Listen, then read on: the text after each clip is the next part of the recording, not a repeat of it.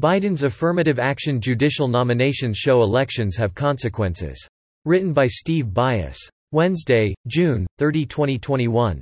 President Joe Biden continues to indicate, by his announcement of eight new federal judicial nominations on Wednesday, that he intends to fill the federal court system with as many new progressive judges as he can before the 2022 elections.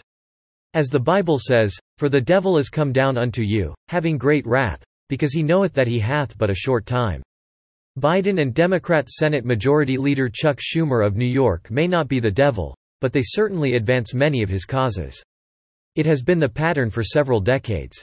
The political party that holds the White House generally loses seats in Congress in the subsequent midterm election.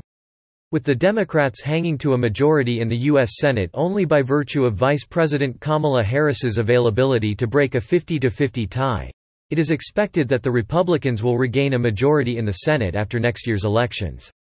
Because of this fact, Democrats such as Biden, Harris, and Schumer realize that their ability to ram through new nominations of left-leaning judges to confirmation in the Senate could very well end then.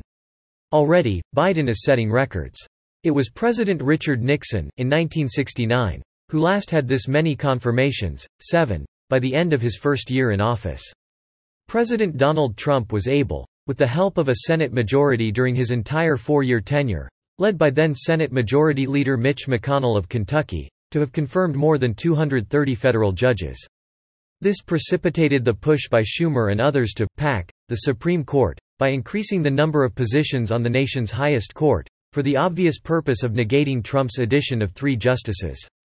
While Biden has not yet been able to fill any vacancies on the Supreme Court, an examination of his nominees for district and circuit court judgeships reveals the stark truth that he is concentrating on affirmative action criteria. More women and more minorities, rather than merely qualified nominees regardless of race or sex.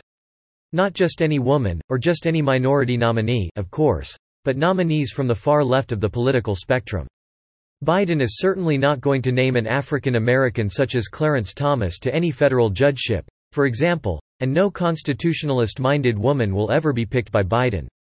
Among progressives, the definition of diversity is a progressive black person, a progressive woman, a progressive Hispanic, and even a progressive white guy, but conservatives don't fit the plan.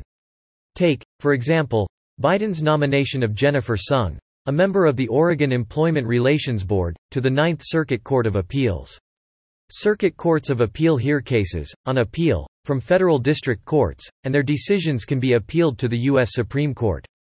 Sung's qualifications appear to be that she is a woman, a person of Asian ancestry, specifically of Pacific Islander descent, and no doubt most important of all, a labor lawyer and former union organizer. In other words, a person who is left-wing politically. It is all politics of course. Nominations such as Sung's are intended to increase the percentage of the vote for Democrats in the elections from certain identity groups, and also to increase the voting turnout from those in those groups.